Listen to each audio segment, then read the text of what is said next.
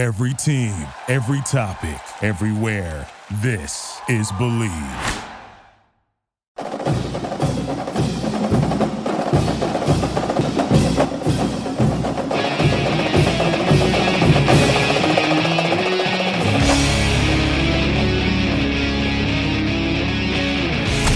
The following is a presentation of the Bleav Podcast Network. Time for the Bleav in Ole Miss podcast with your host, Brad Logan, your home for Ole Miss sports. To be a part of the show, email the show at brad.logan at loganmedianetwork.com or shoot him a DM on Twitter at bradlogancote. Download the show on Apple Podcasts, Google Play, or wherever you get your podcasts. Please subscribe, rate, and leave a review online. And now, from the vault to the pavilion to Swayze Field, it's all Ole Miss all the time. Here's your host, Brad Logan. Hello, everyone. Welcome to the Bleav in Ole Miss podcast, a part of the Bleav Network. Today, we'll have Nathan King, who covers the Auburn Tigers for 247 Sports. That's part of the Auburn Undercover family. He is at Nathan King 247. We'll get the latest on what's going on down on the plains as Ole Miss gets ready to face the Auburn Tigers at 6 p.m.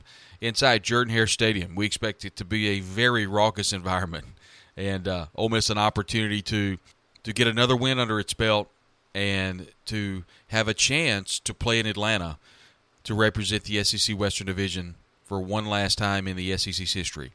But there's a lot that has to happen, but it can't happen unless you beat Auburn on the road, and it won't be easy. Ole Miss goes in as a favorite for the first time uh, in quite some time. I think 2015, and uh, have not been favored very much at all inside Jordan Hare Stadium for good reason. Auburn plays much better at home than they do on the road. The Tigers lost last week to uh, LSU in very convincing fashion. Ole Miss was off; they had a bye week, and uh, if you know, I, I think everybody's looking to see if Jordan Watkins plays. Uh, we talked with Lane Kiffin earlier this week. We'll hear from Lane Kiffin in just a moment. And he did not say that Jordan Watkins was playing, but he definitely did not say he wasn't playing. So the good news, you get Jordan Watkins, possibly. Uh, Tre Harris appears to be good to go. Maybe this is a game Zakhari Franklin comes out. Maybe this is a game to where Caden Lee or, or Braylon Brown, Ayden Williams. I think this is just me, but but judging by the injury that we think is to Jordan Watkins' hand, I mean, I would think he's limited. And if he is limited, then who's going to be the person that takes up the slack? I think I'm more interested to see how Ole Miss runs the football. I think if Ole Miss comes out and establishes the run early, they're going to be in great shape. I really do. If Auburn comes out and forces Ole Miss to throw it around and Ole Miss makes some some turnovers in the first quarter, buckle up. It may be a long night. But I really think Ole Miss is going to come out and solidify the line of scrimmage, uh, play well, take the crowd out of the game. I expect Ole Miss to win this game, and I think Ole Miss will cover. But there may be some dicey situations in the first half. But this team is just different. It, it, it's different than the years past of when Ole Miss has good teams and they go on the road. And that's one thing that, that Lane Kiffin does is is I think David Johnson on the Red and Blue Crew podcast said it best. This team plays to the identity of its head coach. And Lane Kiffin has no fear when it comes to road games like this. I'm excited about the game. Uh, look, excited to hear from Nathan King. Nathan does a great job covering Auburn, and uh, we'll get to the bottom of what we can expect to see Saturday night on the Plains. Today's podcast is brought to you by Bet Online. Bet Online, where the game starts. Be sure and use that promo code BLEAV, that's B L E A V, to receive your 50% welcome bonus on your very first deposit. Bet online where the game starts. Debbie Johnson, our real estate agent here on the Bleav It on Miss podcast. You can contact her today, 662 689 0090, or call the office at 662 234 5555. Debbie does a great job. She's our real estate agent here on the Bleav in Ole Miss podcast and the Logan Media Network. Also grateful for our sponsorship with the Rogue down in Jackson. You can shop online or you can shop in person. They've got everything that you could possibly need for game day. Uh, if you're looking for a special night out, if you're looking for a wedding, if you've got some family situations, you have some pictures coming up, everybody's doing fall pictures. Go by and see Luke and the crew at the Rogue. They can hook you up. If you need that quarter zip or that perfect polo, go by. They've got the rep script just like you like it. The Rogue in Jackson. Also, College Corner Store, located with the store you're going to be interested in in Oxford. You can get that perfect game day polo, the game day hat. They've got toboggans, gloves. They've got stuff for your wife, uh, the stuff for your husband. Uh, they've got kids cheerleader outfits. Uh, David Johnson just bought one of those just the other day. College Corner Store, located on Sisk Avenue, right past the Wendy's on the left in the Oxford Commons Shopping Center. We'll get to Nathan King in just a moment. Here's Ole Miss head coach Lane Kiffin uh, talking to the media this week. And after that, we'll take a timeout, come back here from Nathan King, and also hear from Auburn head coach Hugh Freeze. You get all of it right here on the Bleav It Ole Miss podcast, a part of the Bleav Network. Thank you once again for subscribing to the, the channel. And every time you subscribe, it pops a new episode up. And uh, we're very grateful for our sponsors. We're grateful, most importantly, for you, the listener. You've helped grow this podcast beyond measure over the last couple of years, and we could not be more grateful for what you guys have done. The grassroots effort has been terrific, and we're so grateful to have you as a listener. And now here's Ole Miss head coach Lane Kiffin. All right, good to get uh, back out on the field today. Um, guys had a lot of energy, and I think they're really excited for this uh, matchup. Very challenging place to go play and team to play. Um, that we we struggled with early here and um, had a chance to win or ended up winning last year. So um, new challenge to go try to win on the road there. Um, I think we've as a program won once there in 20 years. So um, be exciting to have this opportunity and go in there and play a complete game. Uh, which we'll need to win. These guys got good players, really good coaching, and um, this year, like a lot of years, they're, you know, a very different team at home. So don't start taking into account last week and um, how that score was and what that means for this week. Uh, that won't mean anything. I'll be the one to ask any uh, status on Jordan uh, and his progress or status moving forward. Yeah, um, we anticipate him playing, and um, so that's all I got for you. We do anticipate him playing. Coach, what's kind of your relationship um, with Hugh Freeze like? Um, I mean, I haven't been around him that that much. Um, a few times over the years, my brother, when he coached here, and um, you know, really appreciate how he treated my brother, and um, you know, had nothing but good interactions a few times with him, and SEC media days, and so um, and obviously we played them uh, at Liberty when they played here. So that's about it. What were the, the points of emphasis over the bye week for you guys? Um, tackle better on defense, um, working on pass defense in the back end, and keeping the ball in front of us, limit explosive plays on offense, um, the run game, and being consistent with that, and third downs. Did it help seeing what um, LSU did to Auburn this weekend? Kind of help see what you can do with that defense at Auburn? I don't look at it that way. LSU does that to everybody. So, um, like I said, after we played them, um, that's got to be, I think I said at the time, maybe them and Washington, um, the best offensive personnel in the country and hardest to defend. So, um, they pretty much score and move the ball on everybody. So, I think Auburn plays really good on defense. Um, they're really well um, coached and play really hard, and and a lot of people have struggled with the ball against them. What kind of profile did you see in Daijahn Anthony um, in the portal this offseason that led led you to think he could help you, and how has he kind of compared to that what you've seen so far this season? Yeah, he has really um, good size speed ratio and movement skills of you know what top players have. Um, so sometimes some of these guys we just try to fit in, and maybe they're really good players, but they don't really um, size speed ratio maybe um, look like NFL guys. Uh, he does so, and I think he's got good leadership skills and, it's made some good plays for us obviously you and Hugh Freeze entering the SEC within a couple of years of each other, kind of at the end of the 2000s, beginning of the 2010s, and then going back to the SEC for a second stint within a couple of years, within a couple of years of each other as well. I guess, kind of, I know you can't speak directly for Hugh Freeze, but how much tougher is it to come back to the SEC, kind of in just this era of college football? Uh, I don't know that it's tougher. Um, I think the SEC's been tough for a while. I think actually, I can't speak for him, but when I came in, um, I mean, it was it was really tough. I mean, you had, I mean, that year you're playing Urban Meyer, Nick Saban, Steve Spurrier. Um, you know, so I, I think for me at least, both times has been really tough and really great players and, and coaches that you play against. How you viewing the SEC right now? If you look at the landscape, seems like to me there's some parity there. But um, what do you what, do you agree with that statement? I do. Um, I don't have the exact answers to why. I think that, and I don't watch all the games, and um, but the scores um, seem like that. That there's a lot of parity and, and upsets, and um, you know, so or even the marquee teams you know, seem to some teams that you wouldn't think at least hang around with them longer than they used to. So I'm not really sure why that is. People will say it's portal, and you know, I'm sure if you ask them, Alabama Georgia, you know, they'd say, well, it's because they lose, you know, players in the portal, especially some second team guys in depth. But I don't know that you can make that argument because they also go add great players too uh, when spots that they need help at. So I'm not really sure why that is. My guess would be um, that's not coaching.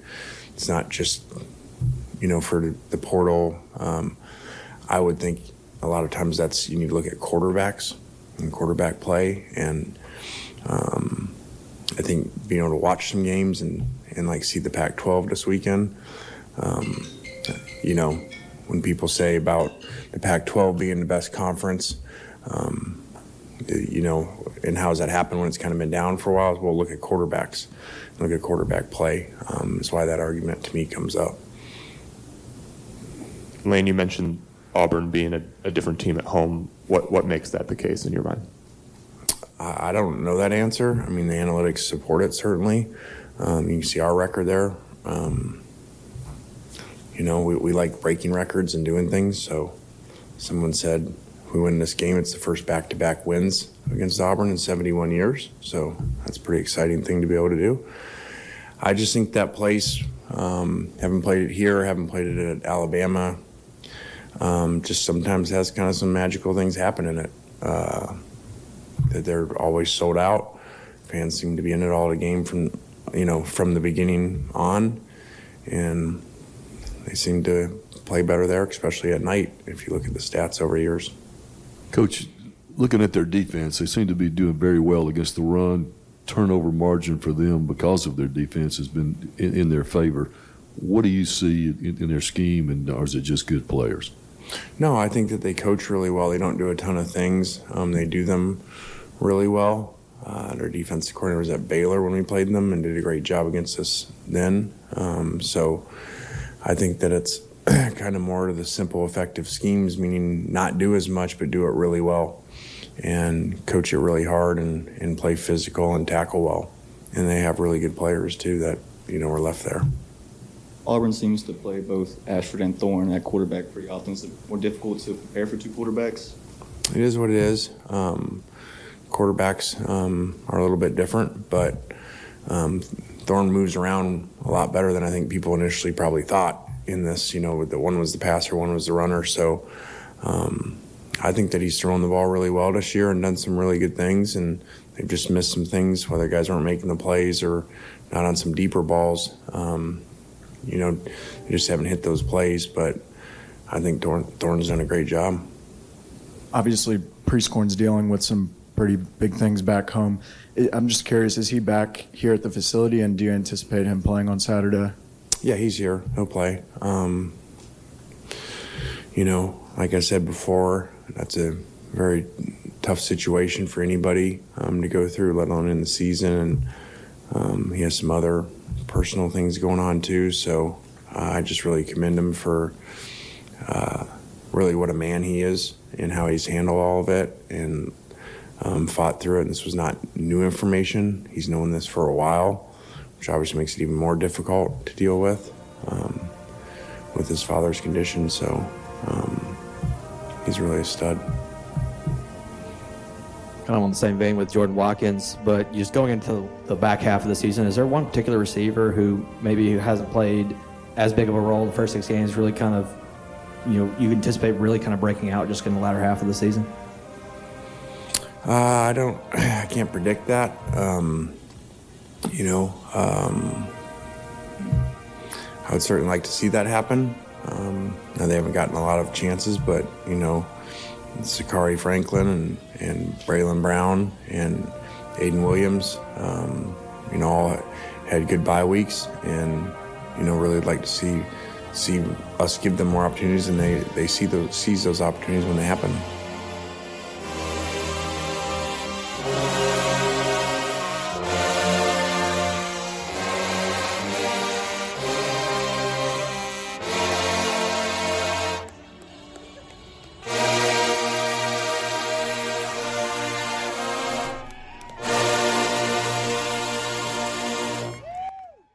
Today's show is brought to you in part by Bet Online. Our partners at Bet Online continue to be the number one source for all your betting needs and sports info. Find all of the latest odds, news, and sports developments for the NBA playoffs, Major League Baseball, fights, and NFL futures. Bet Online is your continued source for all sports wagering needs, including live betting and the fan favorite Vegas casino and poker games. It's really easy to get started. Just head on over to the website, use your mobile device, and sign up today. Use our promo code BLEAV50, B L E A V 50, and receive your 50% welcome bonus in your first deposit. Bet online where the game starts. Today's show is brought to you in part by Realtor Debbie Alderson Johnson. If you're looking for a spot in the Oxford area or quite frankly anywhere in Mississippi, that is your go-to. Remember, real estate industry since 2003, looking for that special ag property, maybe a recreational property, maybe a commercial real estate property or a new home. Uh, Debbie does a great job and can be your real estate agent today. Just contact her directly at 662-234-5555. Of course, that's a member of the Kessinger Real Estate family at KessingerRealEstate.com. And Debbie has been with them for quite a few years. If you need to get her directly, just dial her cell phone at 662 689 0090. Remember, your go to for real estate, whether it be commercial, farm, or maybe you need that home. Maybe you need that second home in Oxford. You're looking maybe to relocate to Oxford. Part of the real estate family, the Kessinger Real Estate family. Debbie Johnson, your realtor, 662 234 5555, or call her cell phone at 662 689 0090. Debbie Johnson, a proud sponsor here on the Bleav in Ole Miss podcast. The College Corner is headed to Oxford. Stop by their new location in the Oxford Commons off Sisk Avenue. They'll have 4,000 square feet of Rebel gear ready for your trip to the Grove. On your next trip to Oxford, stop by the College Corner or our other great locations in Ridgeland and Flowood. Hats, shirts, polos, pullovers, sweats, t-shirts. College Corner has it all. And as always, you can visit us online at collegecornerstore.com. That's collegecornerstore.com. The College Corner, where your game day apparel meets. Hi, this is Brad Logan. The Grove Collective's mission is to support, elevate, and protect the well being of all our student athletes through a wide range of NIL opportunities and initiatives at Ole Miss. The collective was established to deliver a best in class NIL experience that is worthy of the student athletes who give their all for Ole Miss. This consolidated and sustainable model provides premium access and experiences between our members, corporate partners, and our athletes. To support all Ole Miss athletes and their NIL platforms, visit thegrovecollective.com. That's the grovecollective.com. Join our team, become a member today. If you're looking for the perfect game day outfit for the Grove, look no further than the Rogue in Jackson. Live in Oxford? No problem. Go to therogue.com and shop the collegiate section, and there you'll find Horn Legend, Peter Millar, the best selection of Rebel Game Day clothing, celebrating 56 years of business and a sponsor of the Grove Collective. When you're in Jackson, Go by the Rogue, 4450 I 55 North in the capital city. An extensive collection of sports coats, suits, shirts from brands like Peter Millar, Tom Beckbe, Brax, Jack Victor, Martin Dingman, and others. And when you stop by the store in Jackson, that's where you'll see the best selection of Rebel Game Day clothing. That's the Rogue, 4450 I 55 North in Jackson. Go by and tell them that you heard about it on the Bleav in Ole Miss podcast. Welcome back to the Bleav in Ole Miss podcast with your host, Brad Logan. Want to be a part of the program? Just email the show at brad.logan at loganmedianetwork.com or shoot him a DM on Twitter at bradlogancote. Whether it's touchdown Ole Miss or showers and right, it's all Ole Miss all the time. And now back to the show.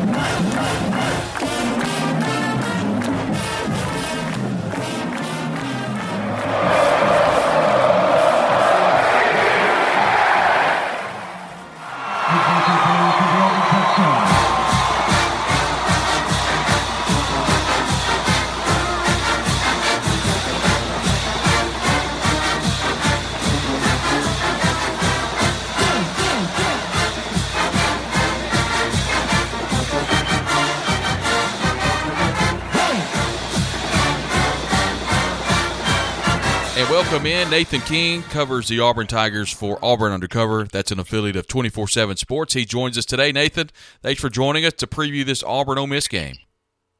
Yeah, no problem, Brad. I, I've, as I'm sure you have because of all the storylines here, this is one I've had circled since the offseason. I, I thought this was a good opportunity for Auburn to try to come home and get a win. Of course, I didn't expect these kinds of offensive issues, but uh, regardless, this should be an awesome atmosphere. Charged up game for a lot of reasons. I'm really looking forward to it. With the six o'clock kickoff, Ole Miss has been practicing with a lot of crowd noise. I think it's going to be a pretty wild environment. Are you anticipating a pretty raucous crowd for this one on Saturday night? Definitely. I and again, it goes back to I think and like Lane Kiffin didn't do anything wrong. All he did was be involved in the coaching search, but people are still going to dislike him because that's. I feel like that's just how things go with Kiffin sometimes, and so that, that's obviously part of it. As much as Hugh Freeze will try to uh, will try to downplay it, and I think he probably will have his emotions in check. Like you said, he's already been to Oxford since leaving, but this is no doubt an emotional spot for him. But then, yeah, you look at the spot that Auburn is in. Their backs are against the wall per se. I mean, nobody really expected them to win any of those first three SEC games. I don't know if anybody has a tougher three game slate in the SEC than they did right there. But now you're 0 3 in the league. You're thinking, okay, come home in a night game and have an opportunity against a team you've had a lot of success against inside Jordan Hare Stadium when that game is played here. They've had a lot of success against Ole Miss. I definitely think so. I definitely think this, you know, it's not Georgia or Alabama, but besides those two teams, this is probably going to be one of the more uh, you know emotionally charged and uh, and hyped up home games for Auburn of the past few years because the Georgia game certainly was, and, uh, and Auburn definitely fed off of that. Yeah, the numbers are staggering how well Auburn plays against Ole Miss inside Jordan Hare Stadium. I don't need to go over those. I know your board and ours knows how dominating Auburn has been over the years. Looking at Auburn's schedule, and, and I perused the boards a little bit, but I haven't gotten a lot of this feedback, and I'm, I'm going to ask you this this feels like, and, and I kind of got this by listening to Hugh's press conference after covering for so many years. This feels like a game in which if Auburn can get this game and get get to one and three in the conference, there's some very gettable teams on the back half of that schedule. Yeah, a uh, one of the most talented players on their team, and a, and a young guy who is really really mature. Keldric Faulk is a true freshman um, at defensive end. He said it this week. He said, "Look, we think every game from here on out is winnable." Now, he's not saying those three games before weren't winnable, but I think the smallest point spread of those three games was nine and a half against Texas A&M, and so I mean you're not exactly in a spot um, where you were expected to go out there and win. Now you were supposed to execute better against LSU, and that's the big concern. Is there's losing, and then there's losing by 30, and your offense looking terrible. And so, yeah, I mean, again, that is why this was such a um, this was such a possible swing game for them going back to the offseason circling this and saying, look, you should beat Mississippi State at home. That's who they've got next week. You should beat Vanderbilt on the road. I mean, Vanderbilt, I think, you know, isn't isn't very strong this season. They have another non-conference game as well against New Mexico State. That's three wins if you win those three games. And so this game feels like an opportunity. Now, that's not a given based on how Auburn's played year. Winning at Vanderbilt is not a given if Auburn plays like it did a couple times this season. But you win those games, you're back to a bowl. And I know it's not long-term expectations for Auburn, but that is where you need to be. You probably do need to go to a bowl game this season. This game, like you mentioned, this one is the one where if you get it, if you beat a top 15 team at home, you really feel like the schedule sets up nicely, like you mentioned, to maybe gather some of that momentum. Whereas in their past few games,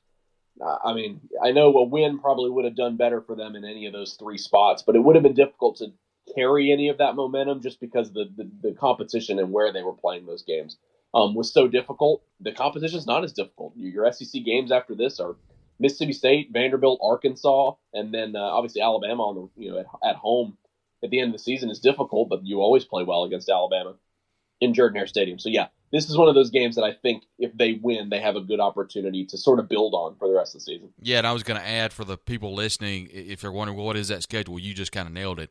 It's Mississippi State, uh, the following week. Vanderbilt at Vanderbilt, at Arkansas, hosting New Mexico State, and then hosting Alabama.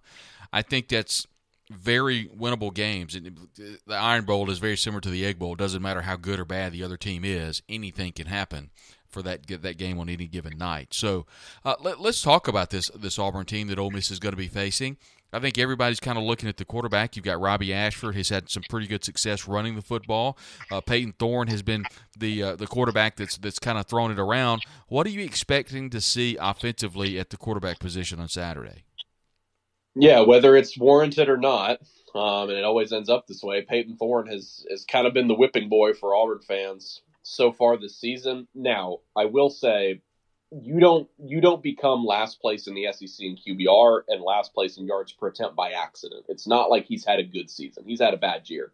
But it is very systemic with this RPO system. There's a lot of other stuff that's not working right now. Um, they don't really have any playmakers at receiver. They, they have one guy, Jay Fair. Their second leading receiver, Shane Hooks, the guy who was committed to Ole Miss. He has the worst reception rate in the SEC among starters. Your third leading receiver is Ja'Varrius Johnson. He's missed the last two games. He has five catches on the entire season. So you do not have much receiving talent. You do not have much receiving production. That being said, it, it was a discouraging game against LSU just because you're also coming out of the bye week. You really felt like that offense should have been in a much better spot. And that really is, I, I look at, you know, holistically, kind of taking the 10,000 foot view of this season. The passing game against LSU is really the only issue I've had with this team the, the entire year. Yeah, I wasn't expecting them to, to light the world on fire against Texas A&M, and they've had some other struggles. But really, most of those things have been expected. The only thing I did not expect was for them to go into Baton Rouge against a defense that struggled and just be almost completely unable to throw the ball. All that being said, Ole Miss fans should definitely expect to see both quarterbacks. I would be shocked if Payton Thorne is not the starter in this game. Freeze said this week, I'm not going to make any earth shattering personnel changes. He, I would, I would really doubt they're going to pull the plug on him right now this season. But you are going to continue to see a, an increased role for Robbie Ashford. It is no longer just the red zone guy who can run the ball really well, who becomes a you know running threat down there near the goal line. Now he's excellent at that. You know he does a really good job of that.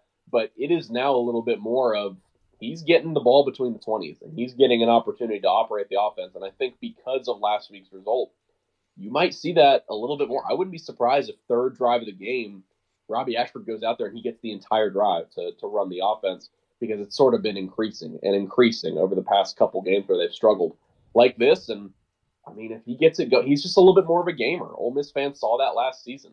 Um, you know, Payton Thorne is sort of restricted by the offense. If if the passing game isn't working, there's not much else he can do. Ole Miss fans saw in when they faced them in Oxford last year Ashford is a little bit better. Things break down. If the offense isn't clicking, he's kind of able to just make some things happen. I wouldn't be surprised if he gets some momentum going in in this game early on this game if they don't try to ride him out the rest of the way. Are you surprised that I'm a little surprised with this? Jar- Jarquez uh, Hunter, a Mississippi product. Number one, and, and if I remember who said this, I'd give him credit. Is Jarquez Hunter the only player remaining from his particular signing class on the roster right now? It's someone. Uh, yeah, that is correct. Someone from Auburn said that, and, and I thought that can't be true. That's true. yep. And That's just hard. And, and, that class was only two years ago. That's really hard to, to, to, to fathom that Bryan Harsin just completely quit recruiting. Or, or do you uh, ever yeah. do you ever start? Um, yeah, I was about to say for us in the building here, or for us here, it's not incredibly difficult to fathom because unfortunately for Auburn, we kind of saw him. we saw what they were doing every single day. And the thing about Jarquez is, look, I'm not trying to take away credit from Bryan Harsin, um, but I mean that's a Cadillac guy. Like that's you, you know Cadillac Williams is Cadillac Williams, and you know his players commit to him, and he's obviously been such a great position coach for Auburn for some time. And so I mean I I know he's part of that Harsin class, but I, I think regardless of who the head coach would have been, he would have committed to Cadillac Williams. So yeah, that that's sort of a microcosm, not even micro. I think that is sort of a big, um, you know, reflection of why Bryan Harsin failed at Auburn is the fact that that 21 class is uh, not only did they not bring in a ton of good players, but uh, it's it's been completely blown up at this point. And this was a question I posed to our board, and uh, no one got it right. But I said, who is the leading rusher right now for the Auburn Tigers? And everyone yep. said either Jarquez Hunter or Robbie Ashford. That's not none of that's true. It's Payton Thorne. I would have yep. never got that had I not looked up the uh, the record books. Only two twenty five on the ground. That's for the year. yep. these, these stats are just unbelievable to me. I mean, uh, you look at Payton Thorne, the leading passer, four interceptions and four passing touchdowns is all he's got, and uh, two of those went to Jay Fair. On the ground, let's talk about this real quick. On the ground, it's been Hunter, but my goodness, they uh, Freeze has played five or six running backs. It seems like. Is it just he's kind of feeling his way, and Jarquez Hunter is the guy to kind of get him through this year? I don't know. I don't know if that's the case. Um, you know that they had a guy, Damari Alston, who is a sophomore. He's the highest. Excuse me, Jeremiah Cobb is the highest rated recruit at running back for them. He's a true freshman. Yeah. But um, Alston was also a really good recruit. Suffered a shoulder injury against A and M. It is my it is my personal opinion. He is the best running back on this roster. Um, he he was absolutely explosive. You know, Jake Thornton, obviously that that everybody over there knows. Yeah. Um, said he reminded him in the preseason of Quinshon Judkins because he was breaking all these big runs. That's what you don't have from Auburn right now because it, because Alston's hurt. I'm not saying it'd be fixed if he was if he was healthy, but they don't have much explosion. Now, I will say the passing game statistics are pretty are pretty on the you know are pretty are pretty clear. They they, they, show the struggles.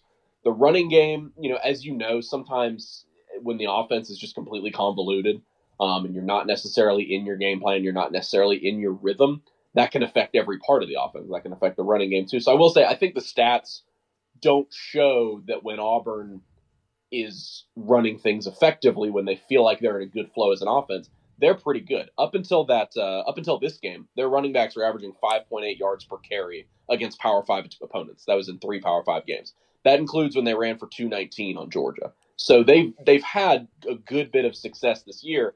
It's just been look if you can't convert a third and long by passing the ball, your running backs are going to be in a difficult spot because people just you know, LSU they they dared Auburn to throw the ball and they couldn't, and that was a bad LSU defense that was able to just key in on the run. Um, yeah, Jarquez Hunter, I, I don't I just don't know if he's the best running back in this offense right now. Brian Battie is a USF transfer. I don't know if he hasn't been the most consistent guy. And then I mentioned Jeremiah Cobb, who's a guy you know, everybody was after as a recruit, former top 150 recruit. Every time he gets the ball in his hands, it, it looks good. Uh, it's a good looking play. He's a really good looking runner. So Jarquez Hunter, I, he was kind of set back by missing time in the preseason. Then he missed the first game. I don't know how much that's affecting it as much as look, he's not Tank Bigsby. He's he's been a good player for them the past couple of years, but he is not the bruising lead back that Tank Bigsby was. I think it really is a by committee approach for them right now. I don't think the stats tell the whole story. I'm not saying it's an explosive rushing offense, um, but I do think they're a little bit better than the stats would indicate. But obviously, they would love to get those running backs a little bit, a little bit more yards, and you don't want your quarterback, especially a guy like Payton Thorne, Who, he's a good runner, but you, you don't want him to be your leading rusher, right? Yeah, now. I mean, I, these numbers, the way they jumped out to me because it was after I watched the tape on the Georgia game the other night, and I was like, well, let me go back and kind of dig a little bit because I've got some interviews coming up, and I look back and I see the numbers uh, overall for the season. I thought, is this for one game or just? And then it's no, this for the season. I was just, I was just really blown away by that. When they, when Auburn goes to the air, you talked about Jay Fair and, and, I think you said Shane Hooks maybe hasn't had a great year. What about Jyaire Shorter, Amari Kelly, uh, Ja'Varrius Johnson? Any of those guys you think, you know, so Johnson's a senior. Uh, anybody like that that might could step up for this team?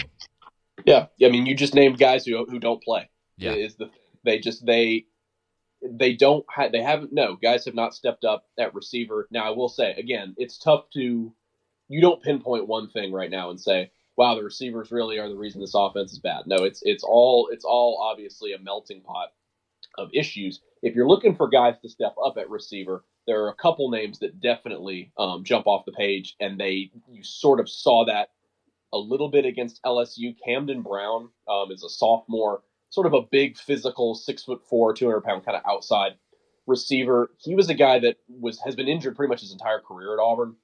For a couple years, he was injured all preseason he's healthy now, and we were all kind of wondering out of the bye week, like, okay, is he going to get some playing time because he's a good looking player, had a couple catches, played more than he did all season against LSU. Caleb Burton is a former five star recruit. He transferred from Ohio State. Also, a guy that just looks really good and seems to have a lot of talent at that position. He played more than he has all season against LSU. And so, those are a couple guys. You're looking at names at receiver. The two CBs, Caleb Burton and Camden Brown, are guys that maybe Ole Miss fans should be aware of. Ja'Varrius Johnson, I think, is a really explosive player.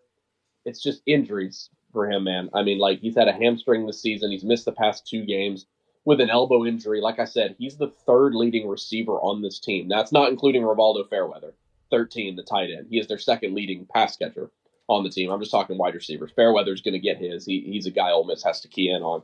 Um, but yeah, they've just it's really just not worked out well for them.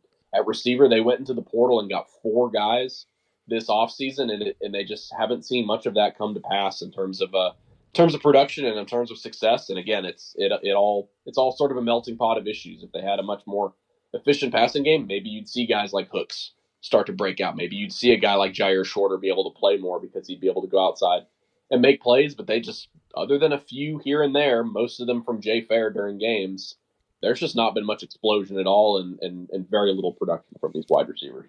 I just really believe we're going to get the Auburn team that played against Georgia on Saturday. I don't think it's going to be the team that played against LSU for a number of reasons. I think just, you know, the whole Hugh Freeze thing, the whole, you know, I think if players are thinking about if we can get Ole Miss, then we can win the rest of them. If they're thinking that type of mindset, I think we're going to get an, an Auburn team that's going to come out and try to solidify the run. If they do that, uh, over 200 yards against Georgia, you've already, you already pointed that out. What about that offensive front? Who played well in that Georgia game? There's a lot of seniors, but I know a lot of those guys have transferred in. Yeah, they felt like they actually pushed Georgia around a little bit um, along the defensive line. I know Georgia had injuries, um, and they they still have injuries on there. Not only the D line, they've got injuries all across the roster, of course, but um, you know, it, it you it came to pass with the stats. I mean, 219 rushing yards against Georgia is always what you want to do. Um, that right side of the line is sort of under the microscope Kam Stutts is a fifth year senior. Um, he's a guy who's definitely paid his dues. He's definitely not a bad player, but he has had his struggles. He was a guy who really struggled when they played Texas A&M. I mean, they just blew up that side of the line. And then a, a, a change at right tackle might happen this week. Um, Izavion Miller, Too Tall Miller, Ole Miss fans will, will remember him. I believe he was committed. I believe he was committed to Thornton. He was um, at Ole Miss, and he was a guy that Thornton was so excited um, to come here. He was like, "I've been I've wanted this guy to be an SEC tackle for two years now. I've, I've been kind of you know thinking about it. He still could be that player, and obviously he has been. He's been their starter at right tackle. He still could be that player in the long term, but I think the results for him have not been very efficient so far. He's a little bit mistake prone. Um, he's just not very technically sound. It looks the part. He looks like an NFL offensive tackle, um, but I mean it's just not been very technically sound for him this season. They brought a guy in, Jaden Muskrat. He uh, he's a Tulsa transfer. He's a veteran. He's a fourth year guy. Has played tons of different positions along the O line. He played about half the snaps there at right tackle against LSU, and so you're thinking. And then I forget what language Hugh Freeze missed yes, said yesterday at the teleconference, but it really made me sort of read between the lines and say, okay, Muskrat's probably going to start at right tackle. I mean, other than that, it's not been. I would say good, not great, is how their O line has been this season. I, I, I, thought against LSU they were fine. Um, they're just they're trying to hold up against some of the better defensive fronts in the SEC. I think they will be okay against Ole Miss. That has really not been other than Texas A&M, which has. I mean, do they have the second best defensive front in the SEC? I mean, they're they're obviously very very talented up there. Other than that game, Auburn hasn't been overwhelmed in terms of its defensive front. They've run the ball really well a lot too. I don't think they've been overwhelmed in run defense. You know, in terms of you know teams trying to stop their run blocking, I don't think that's been a problem all season. So the O line has not been. It's it's different. It's a different feeling in the past few years because you know this Auburn offensive line has had so many problems for three or four years on end, going all the way back to Gus Malzahn. It doesn't feel like that is the problem child right now. It's not perfect, um, and it's not where they want it to be. Uh, Hugh Freeze would be the first one to admit that. Um, but I, I, think they'll hold up just fine against Ole Miss. Against teams that don't have like three NFL defensive linemen, they've been pretty solid this season one player that just jumps off the screen in all the games that I've watched, even last week against LSU, is Eugene Asante.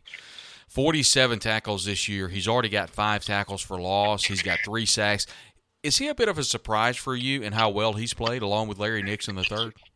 Yep, he's a huge surprise. If you had asked us in May to to share an outlook for the linebacking core, I'm not even sure if I would have mentioned Eugene Asante. Um, if you want more material for, and Auburn fans are probably, t- well, maybe they're not tired of it because they do it a lot, uh, piling on Bryan Harsin. Um, this guy was on scout team last year.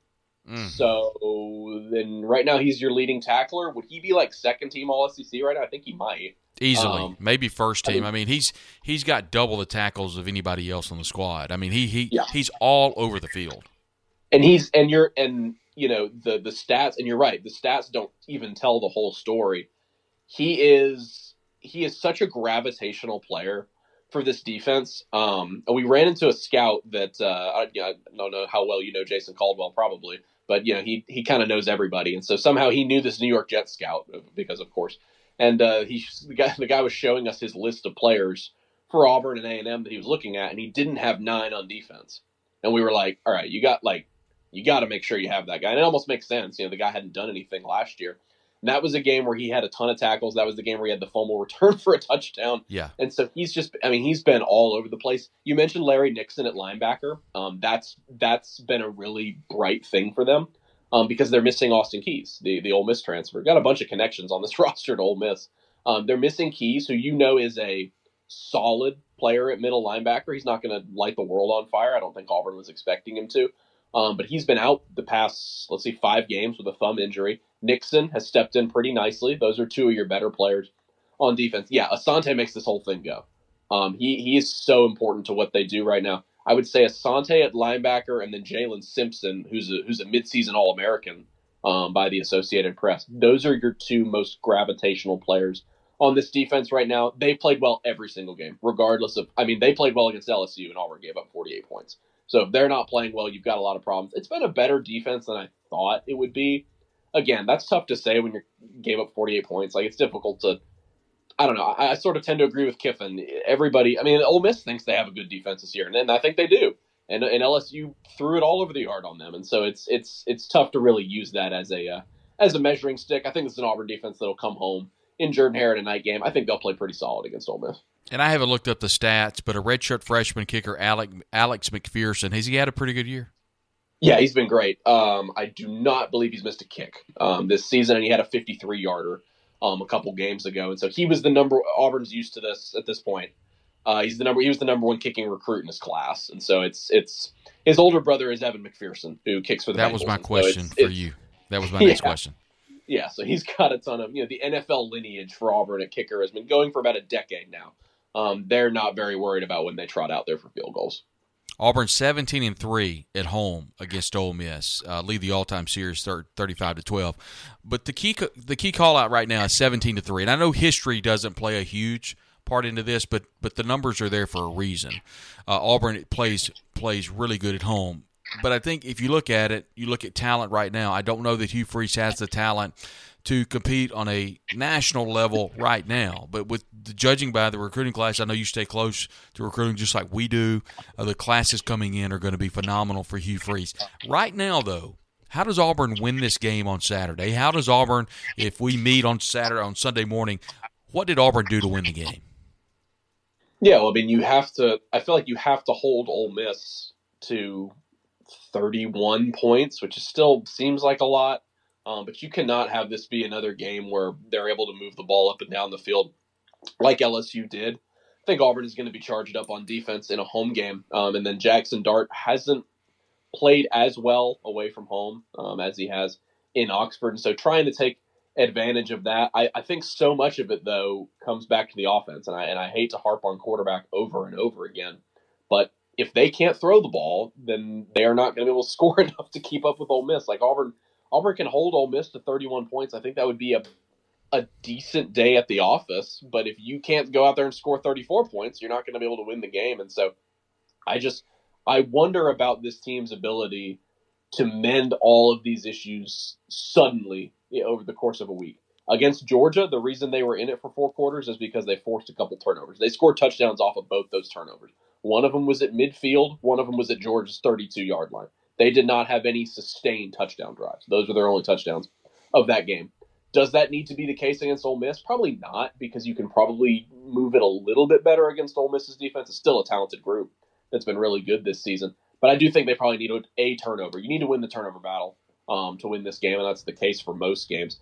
Payton Thorne and this passing offense just has to be more efficient. If they are having a similar, I mean, if he completes 53% of his passes – and is 0 for 5 passing on third down, which is which is you know what happened against LSU. I they're, they're not going to win this game. You cannot let Ole Miss, um, you know, dictate the possessions. You cannot let Ole Miss move up and down the field against a defense that's tired and has to come on the field super often. And so, you know, I think the defense will. They they kind of got blitzed against LSU. I mean, they're down seventeen to nothing in the first quarter. Um, and I, I don't know how much the offense had to do with that. I don't see that happening in Jordan Hare. I don't see them I don't see Ole Miss just exploding in the first quarter. I do think Ole Miss will be able to move the ball and score some points. And so, I mean, so much of it comes back to the offense. I, I, I so much of it comes back to Payton Thorne's ability and this this receiving corps ability and really the overall offensive scheme to be able to efficiently move the ball. I just think if they don't have that in this game, they're not going to be able to score the you know requisite 30 points that you need to beat Ole Miss these days. Yeah, I just feel like when Hugh Freeze accepted the position at Auburn, his next thought was, "How can I beat Ole Miss?" Uh, and I have no doubt that he's had this game circled for quite a while. And I will say this: out of all the coaches that have roamed the sidelines at Ole Miss, I don't know that anybody had a bigger, big game type uh, preparation than uh, Hugh Freeze did. I'm not saying that this Ole Miss game is quote unquote a big game for Auburn, but I do think it's a big game for Hugh Freeze, and I think he'll have the guys ready to rock and roll. And I think it's going to be a fun game. Down on the plains, he's Nathan King. Does a great job covering the Auburn Tigers for Auburn Undercover. That's, of course, part of the 247 Sports family. Nathan, thanks for joining us today. Look forward to seeing you in Auburn in a couple days. Yes, sir. Looking forward to it. I appreciate it. And thanks to Nathan King for joining us here on the Bleav in Him podcast, a part of the Bleav Network. Ole Miss and Auburn set to face off at 6 p.m. this Saturday night inside of Jordan Hare Stadium down on the Plains. And now here's former Ole Miss head coach Hugh Freeze and now Auburn head coach Hugh Freeze on the big matchup against Ole Miss. Obviously, um, we'd like to put Saturday night behind us as fast as possible. It was uh, it was really a dominating performance by LSU in all facets. I mean, they uh, they were more physical. They um, played harder, which is embarrassing and hurtful to say. Um, and you know, there's there's one thing for, for a team to have more more talent, but um, I didn't think we uh, showed up with the, the right energy and drive and competitive spirit, and that that's uh, that lies in my lap and um, that's disappointing. And so it's, uh, I mean, it was. Uh, I could go through all the truths of the game, but it was really a, a, dominating performance. I think they're a very good football team. I think they've improved defensively in the last two weeks. Uh, offensively, they're they're one of the better ones that uh, that I've seen and faced. And quarterbacks playing at a extremely high level, so give them a lot of credit. And um, we've got a lot to learn from that game certainly no time to uh, to hang our heads or, or feel sorry for ourselves because we got uh, um, another team that's very much like them coming in.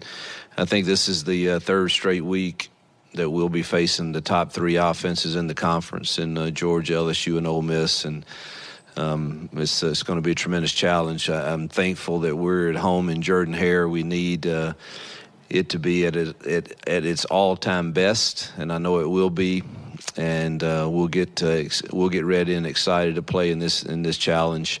And but a uh, really good football team coming in.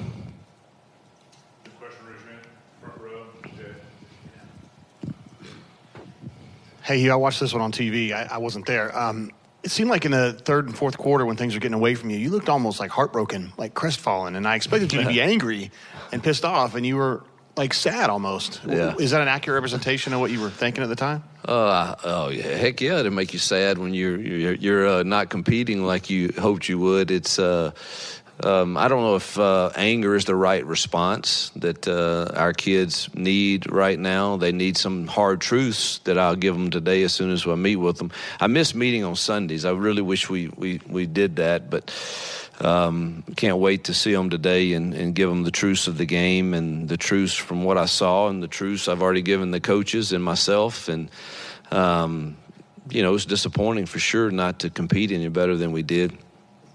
I don't, I don't, I mean, I wasn't heartbroken. Uh, I understand this game. I understand where we are in our program. I understand it's, it's a, it's going to take some time to build it, but, you know, if you expect me to, to, you know, I certainly wasn't happy. Uh, so whether you call it sad, angry, or, or, whatever, I was definitely not happy. Um, and you know, you certainly look at yourself first. I do, and you want to. Uh, I don't. I don't know. I just want to get it fixed and get us to to to be. Uh, competitive like Auburn should be, and I know that there's, you know, in this conference, things start going against you, particularly on the road um, there's some teams that can put it on you pretty good, and that's what happened. I don't know if it was last year or the year before, but you went to Ole Miss at Liberty. Uh, how much does that help with the emotions going into this game after your time at Ole Miss and already playing them? Yeah, that's that's a great question. I think uh, uh, I think that it actually helps a lot. Jill and I uh, actually talked about that um, because you know that that removes the um, hey, this is your first time, you know, playing Ole Miss, you know, since your departure from there, and um, so I think it's very helpful. Um, that was an emotional day originally, but I was truthfully overwhelmed by, you know, I, I have a lot of friends there and a lot of people that that I think um, appreciate the good things that we did, and certainly um, wish that some things were different at the ending, just like I do. But um, I think time. I mean, it's we're what seven, eight years now rem- removed from you know my seasons there, so I think most people have. Uh, I don't know. I've got a lot of friends there, and and, and that, but the trip back there absolutely helps. Um, with with it now, this is not something that's new. Uh, Coach, pro- projecting forward, last year this team was at a crossroads somewhat midseason, and they generated a lot of excitement to get up for the Texas A&M game, and they won it. What's your message to the team internally this year about what you're playing for the rest of the season? How do you get them up for Ole Miss? Well, um, I mean, in building a program, you you sure, certainly hope you don't have to revisit that all the time, just because you know you're going to lose some games in this conference, and it's only going to get harder. I think you're we're approaching the NFC AFC version somehow, some way, and you know you don't want to have to every time you lose a game have to well what are we going to do to finish the year? You know we, we're playing to to win a game at Jordan Hare Saturday night and hear the truths of how we can improve to win it and you know we should play for each other and we should serve each other and we should love each other enough to play and that's uh, i think a greater challenge in today's times than, than ever before truthfully. I think we're all dealing with it. I, I talked with two coaches this morning in this conference that are friends of mine that i think we all are dealing with some of the same things and um, it's uh, coaching is, is becoming a, a, harder challenge at this level, and it's one that we've got to uh, embrace and continue to lead well. And hopefully, we have enough players that lead well enough that, uh, man, we see another opportunity to represent each other in our university and and uh, another step toward hopefully getting better as a program and uh, but how we prepare this week will show on Saturday. It always does and that'll be the message. Yes, you uh, personnel or scheme wise, any any changes uh, you think you can make to improve the offense at all? And I, I also got to follow up on, on Caleb Burton getting his first start. Is he a guy that's been coming on for you? Uh, Caleb, um, you know it's it's great that you honor that you can honor players sometimes because they really did things the right way, they practiced the right way they're doing the things that are we say are the standard in, in, in this program, and Caleb has done that, and it was exciting to see him get his first reps, and I expect him to get more. Um, you know, offensively, we we've we we've obviously it's well documented. We've struggled to be consistent, and we had four possessions in that game to cut it to a one-score game. Not saying we would have won the game or, or, or, or what would have happened, but it certainly would have given us confidence and, and momentum. And we had three before the half and one right out of the half, and we found a way in three of the four um, to to kill the drive. And I say we found a way. That's coaches and players. Um, you know, one of the four give LSU total credit for for that, but um, those the margin of error again for where we are. Um, we we can't do that. I mean, let's just imagine if we get ten points out of those four drives. You know, it's then you know twenty to seventeen, and we got three points out of those four drives, and it was twenty to ten, and then it kind of snowballed after that. But um, you know, we'll continue to try every personnel to make sure we're we're playing the best kids. I think this, the plan was good. Um, awful start. I don't think that helped. um, with the first possession uh, going like it did. I thought that uh, we we looked um, like zombies a bit on the sideline after that, and it just um, it, it kind of snowballed. But um, no no real earth shaking personnel changes. Just to try to get the best plan that our kids understand that they can execute with who we have. You know, it's one thing to walk out there and say, "Hey, man, I know we can throw a post route."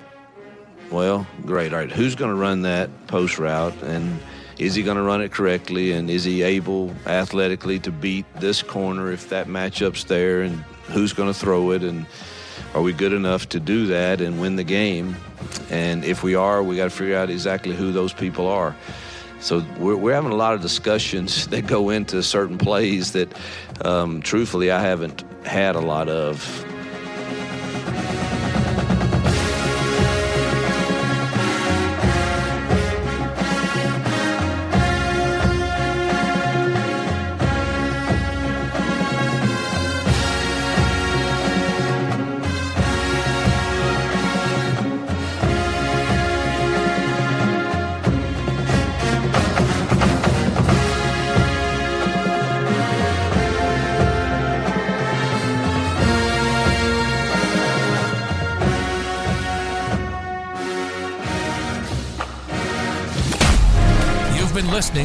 Bleav in Ole Miss podcast with your host, Brad Logan. Download the show on Apple Podcasts, Google Play, or wherever you get your podcasts. Please subscribe, rate, and leave a review online. Be sure and check us out on Twitter at Brad Logan COTE and at Bleav Podcasts, as well as Facebook, Brad Logan Media.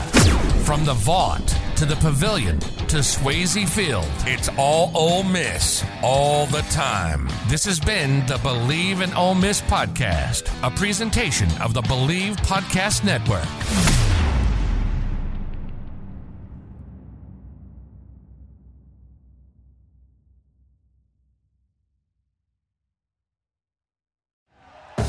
Thank you for listening to Bleav. You can show support to your host by subscribing to the show and giving us a five star rating on your preferred platform. Check us out at Bleav.com and search for B L E A V on YouTube.